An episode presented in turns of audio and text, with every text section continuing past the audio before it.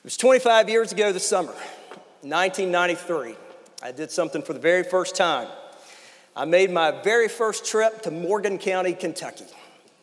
It's the first of many trips that I would make. I was on my way home from summer project where I stopped to visit my then girlfriend, Lisa Keaton. Of the many things that happened on that first trip to Morgan County, one of those was I met my soon to be father in law. My father in law is a source of many illustrations that I might use in preaching, but one of those is kind of what happened on that very first encounter. When I met him and I went to his house, he began to teach me stories about Morgan County. And what I began to realize is that the world of West Liberty and Eastern Kentucky and Morgan County, it is his world. He began to tell me stories about Morgan County year after year after year. His roots, the Keatons, can be traced, and I kid you not, to Abraham and Isaac Keaton from the 18th century.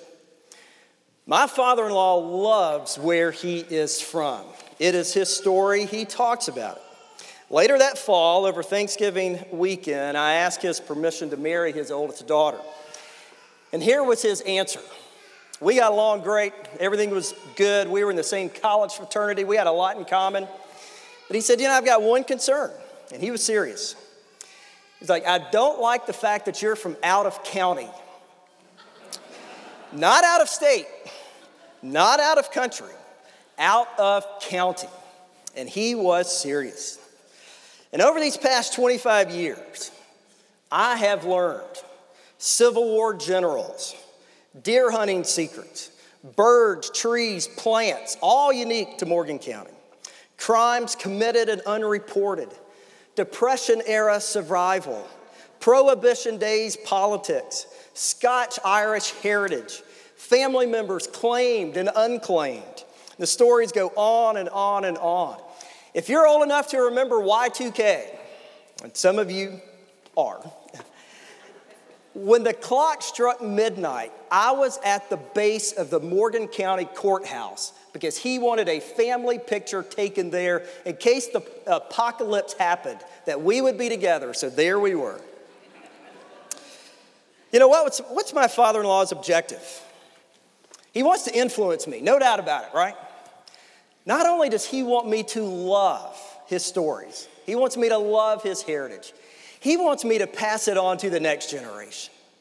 That's really what he's doing. You know, this past week at Bible school, really, the theme was the secrets of God's kingdom. And we had a bunch of little private investigators studying the parables of God and talking about the secrets of God's kingdom. In much the same way that I learn year after year after year different stories about Morgan County, what I want us to think about this morning is that it's not just that we want to know the facts of God's kingdom. I pray that through the power of God's Spirit, we would love God's kingdom, and it would be our story. So, do you this morning? Do you know and love the secrets of the life inside of God's kingdom? Open back to Deuteronomy chapter 11, and we're going to look at these uh, last three verses primarily this morning verses 10, 11, and 12. And this really is one of my favorite passages in Scripture. If you're not familiar with Deuteronomy, it is a beautiful, beautiful book that traces God's blessing and His Spirit together. The whole book is a retelling of the law where we see that God's people are designed to live in a love and a loyal relationship with God the Father, and He pours His blessing upon them. If you know much about Deuteronomy, you know that there's a very, very famous and important passage in Deuteronomy chapter 6. It's one of the more important passages in all the Bible. And it says, Moses gives the command that for your children, you're to teach them diligently all of these things about God's kingdom, about life in God's world, about all that God has done. The command that Moses was giving to the Israelites is with the next generation, you teach them diligently that is when you're walking together, when you're playing together, when you're at home, when you're at work, when you're at worship, at all times. It's such part of your life. You're always talking about who God is and what God has done diligently. And as we look at our passage this morning, that's exactly what Moses is doing. And the question before us if we're going to be people who are training up the next generation, do we know and love God's secrets today, His mysteries for us, all about His kingdom? I want us to think this morning about the land of God. As I read this passage, you may have thought that it was a little bit of an unusual one to talk about the gospel of Jesus Christ. But I want to commend to you this morning that I think that the land of God in the Old Testament illustrates the coming of our Savior in the New Testament. And let me freely admit, this is my favorite passage in the Bible. And over the last 10 or 15 years, the Lord has used this passage so much to minister to me. It is a beautiful picture of our life as followers of Jesus. I want to mention three, three hidden secrets this morning that the land reveals. First, life inside of God's kingdom, we see the secret of our past. Secondly, the secret of our inabilities. And then lastly, the secret of our hope. Our past, our inability, and our hope. First, look back at verse 10 and be reminded of the reality of our past. Moses says here, as God's people are entering into the promised land, he says very, very clearly that the life that you're entering into possess this land, it is not like your old way of life in Egypt. This land is different. If you remember the story of the Old Testament, the great drama was the exodus of God's people out of Egypt. How God called a prophet Moses to his people to proclaim, Let my people go to Pharaoh, to get them out, to be delivered out of Egypt and enter into the promised land. And they passed through the Red Sea, they passed through the waters, if you will, in order to enter this life of deliverance. But here's what you have to understand about their deliverance Egypt was not just a neutral place, the promised land was not just a new beginning, it's so much more than just that. Egypt was characterized for God's people as a life of slavery. It was a horrible life. They were the labor force of Pharaoh. It was ongoing misery year after year after year, day after day, generation after generation of slavery, bondage, captivity. The, the story of Joseph had long been forgotten. Now, the story of God's people in captivity was work without rest, no Sabbath, no worship. It was not a life of blessing, but it was a life of curse in need of a Savior to come and rescue them out of it. Throughout Scripture, life in slavery in Egypt is meant to help us understand what our life was like as sinners without faith in Christ. It was a horrible life, a life of misery, a life of bondage, a life where we could not enjoy God's blessing because we did not know Him.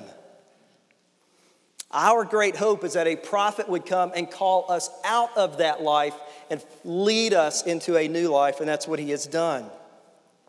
Our old, our New Testament reading this morning that, that Ava read for us, it's a well-known passage of Ephesians chapter 2, verses 8 and 9.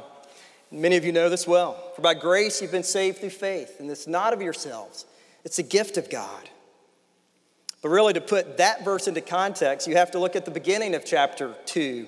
And that's where Paul says, You were dead in your sins and in your transgressions. That's your past. You were dead. The late theologian R.C. Sproul, still strange to say that, but he said about our life in spiritual slavery he says that the person who doesn't know Christ is at enmity with God. He's never in a neutral position, he's a fugitive. He refuses to have God in his thinking. Fallen people must have a total heart change. That's what our lives were like. So, people, I want us to see this morning this is our past, this is our heritage. This is what's true of every one of us. If you know Christ, then what's true of you you used to be an enemy of God. You were lost. You were a fugitive. You hated him. You hated his ways. You were never neutral.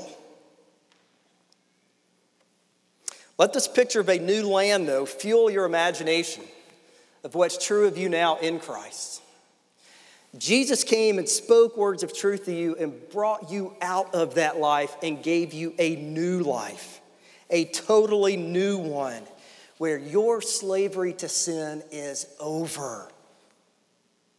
We have to embrace and we must tell our children and their children and the next generation the story that we are people who have been rescued. We are people who have been delivered from bondage. We were people who are dead, and now we are not. And Moses wanted the Israelites to know the difference so that they would constantly recognize that now they are freed slaves. that this life is different.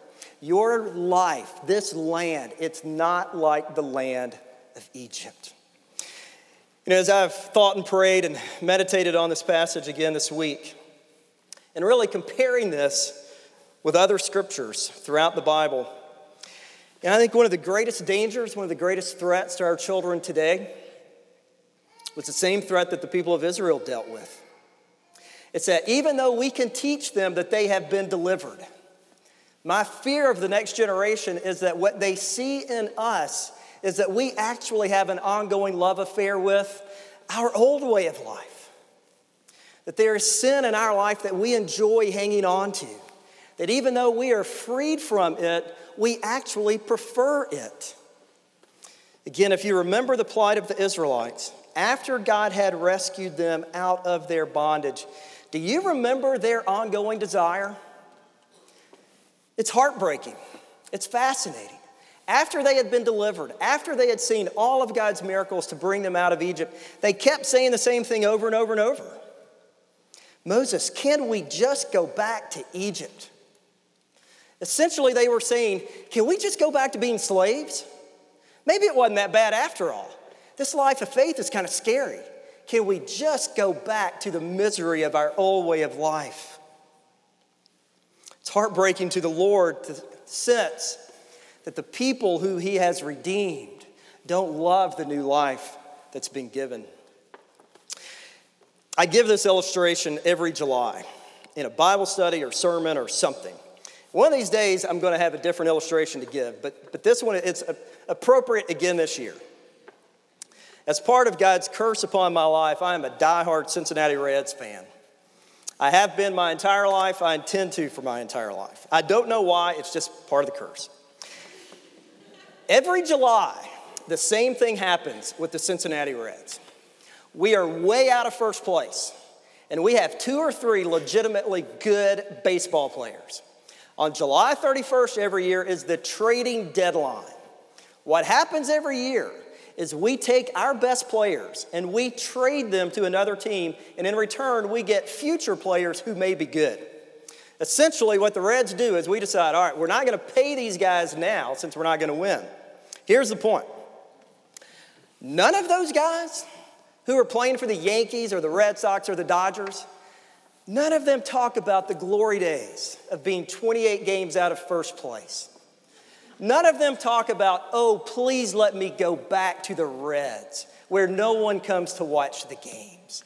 No one does that. They are thrilled to be delivered out of the bondage of slavery. You get the point. Jesus said, Come to me all you who are weary and heavy burdened, and I'll give you rest. He's saying, You have a new way of life. I am with you. You are mine. You belong to me, and my way of life is better than anything you could have ever had. My prayer for us this morning is that we will love the life that Jesus has purchased for us the life of faith, the life of trust, the life of recognizing that Jesus is our prophet, priest, and king.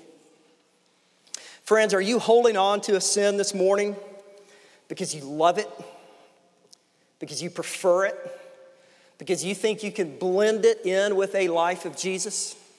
That you think you know better than your king what is best for your life? Can you trust him enough to see that this new life is so much better that you can turn from all things connected to our past. That's the first secret. It's a new life, it's a different life. But now, secondly, notice the secret of our inability. Look at verses 10 and 11. And see the connection here of irrigation. And I know that seems strange, but I find this completely fascinating. This is my favorite part of the whole passage. Keep in mind here, this was obviously an agrarian culture, and the Israelites were no different. They farmed, they raised animals, they raised crops. The worst thing that could have happened to the people of God in terms of their survival was for there to be a drought. If there was a drought then, similarly to today, then the people of God were in trouble. A physical drought. The Israelites' old way of life in Egypt, the land was designed in such a way with the Nile that you could irrigate your crops. Okay, so that's what you did. You planted your crops, and then you, in your own ability, could do the manual labor to irrigate them. That is, you had the ability to bring about your own fruit, your own success. But notice where God took his people. He took them out of Egypt where you could work and irrigate, and he brought them into the promised land where it says, quote, it's a land of hills and valleys where you cannot irrigate, irrigate your crops. It was a place that it was physically impossible to do the work to bring about the blessing. You couldn't make your crops grow. The supply of water in their day determined their survival, and they only had one way for that to happen, and that is for God to send water from the sky. You see the difference. Our old way of life of sin is where we brought about the fruit of our life. Our new way of life of faith is that either God does it or it does not happen. Here's the deal Israel's land was strategically placed, sovereignly positioned, where absolute survival was completely dependent upon Him providing. So think about it. They had no ability to produce. God could have positioned them anywhere, any climate, any structure, any place. And he chose a place where the one thing that they knew how to do was the one thing that they could not do. That's what God does with us as his people. That is one of the secrets of the kingdom. Again, let this land form your theology. God made his people to be those of complete faith, not a little bit of faith, total faith. Either he sends rain or they die. Church, this is our story. This is our heritage. These are the people that we have always been. It was not an accident, this was His design. The blessing of belonging to the king's family is knowing that the king takes care of his people. Life by faith did not mean that they were lazy and had no responsibilities or did no work. No, that wasn't it. It's simply that they could not manufacture the fruit of their work. Again, I want us to see this is not a farming lesson about Israel. This is our way of life. As His adopted children, God provides all of our needs in His unique way. He sends the water, He sends our life. You know, I have a small garden in our backyard, not much of a garden. This is probably a weak illustration, but take it for what it's worth. As hot as it's been this summer, I have carried buckets of water down to my tomatoes and squash. It helps a little bit. This rain changes everything. Which irrigation do you want? What you can carry and manufacture on your own, or what God can provide? Throughout the Old Testament and the New Testament, our lives are filled with stories of people who think we can do better than the Lord. The kings of the Old Testament, mostly it's one sad account after another of turning away from the Lord and turning to self. Baal worship in the Old Testament was a horrible pagan practice, trying to convince the gods of Baal to send rain to the earth. The Pharisees in the New Testament wanted to bring God's blessing by obeying the law far more than they had ever been told to. And the temptation is true for us this morning. We are prone to think that we can produce a greater blessing in our life than God does Himself. We could not deliver ourselves out of sin and slavery Jesus had to do that. Neither can we produce fruit inside of our lives. Jesus said in John 15, I'm the vine, you are the branches. Apart from me, you can do nothing. It's always been the case. We can do nothing without God's grace. Do you see who gets the credit? Who gets the credit for the blessing? Who gets the credit for the success in Israel? It wasn't the people. They knew they couldn't do it. No, they constantly lived in praise of the Lord who provided the rain. Again, that's the theme of our life. Christian, I ask you again this morning if you have trusted Him to bring you into this good land, this new way of life, are you trusting Him to supply all of your needs in this life? I don't know what's going on in all of your lives this morning, but I'm confident there are issues in your work, in your home, in your family. There's pain in which no one knows about. There's abuse that you don't want to talk about. There's financial stress. There's burden for the brokenness of those you love.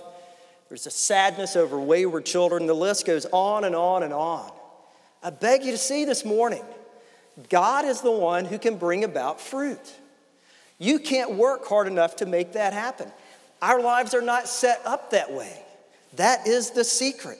You can't make your spouse repent. You can't make your children be believers. You can't work hard enough to bring about spiritual fruit. God sends the water, He does it. This is the secret of our life. We were taken from our old life of sin, we're put into a new life. God provides in this life. But then, lastly, our final secret this morning look back at verse 12 and just be encouraged. Let me read this again. A land the Lord your God cares for. The eyes of the Lord your God are always upon it, from the beginning of the year to the end of the year. What's God doing with his land? He's looking at it, he sees it, he cares for it. He never takes his eyes off of it. Our God in heaven, the one who moves us into this way of life, has his eyes upon it. The land is designed differently because the designer of the land loves it so much, he never takes his eyes off of it. You're known this morning. You're known by the God of heaven. He knows every intimate detail of your life, and He cares about it. He cares intimately about you. Second Chronicles chapter 16. The eyes of the Lord run to and fro throughout the whole earth to give strong support to those whose heart is blameless toward him. 1 Peter chapter 5 Cast all your anxieties on him because he cares for you. You see what he does with his land? He's the real gardener. He looks, he sees, he cares, and he has ability to do something about it.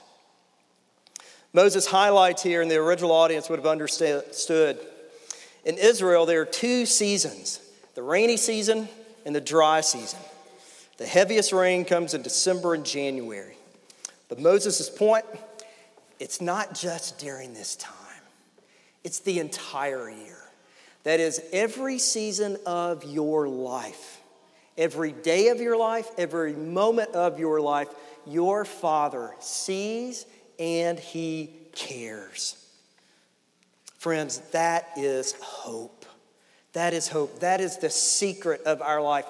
No matter what is going on this morning, you have hope because of who your Father is and what He does. We can trust Him because of who He is. Take comfort this morning in the fact that this life of yours, this new life of yours, the one provided by God through the grace of His Son, you are cared for. This is not blind hope, this is real, proven hope. Labor Day is around the corner. There's a very good chance I will journey once again up the mountain parkway toward Morgan County. Not sure what'll happen, but I suspect I'll learn a few new things that I'm somewhat interested in. These secrets might help in this life, they might not. But I pray for us as we prepare to come to the table this morning that the secrets of God's kingdom will fuel our life, that we will see where we were, we'll see where we are, and we will see that God is on his throne and that we can trust him. That's what this table is about. Let me pray now and ask that the Lord will prepare us to come and meet with him. Oh, Father, as we think about this life that you have made for us, that you have given to us, oh Lord, we recognize again this morning we are totally dependent upon you. We are totally dependent upon your goodness to us, that you have demonstrated again and again and again that you love your people. So much so, Jesus, that you came and you gave all that you had your body, your blood, that we could call your Father our Father.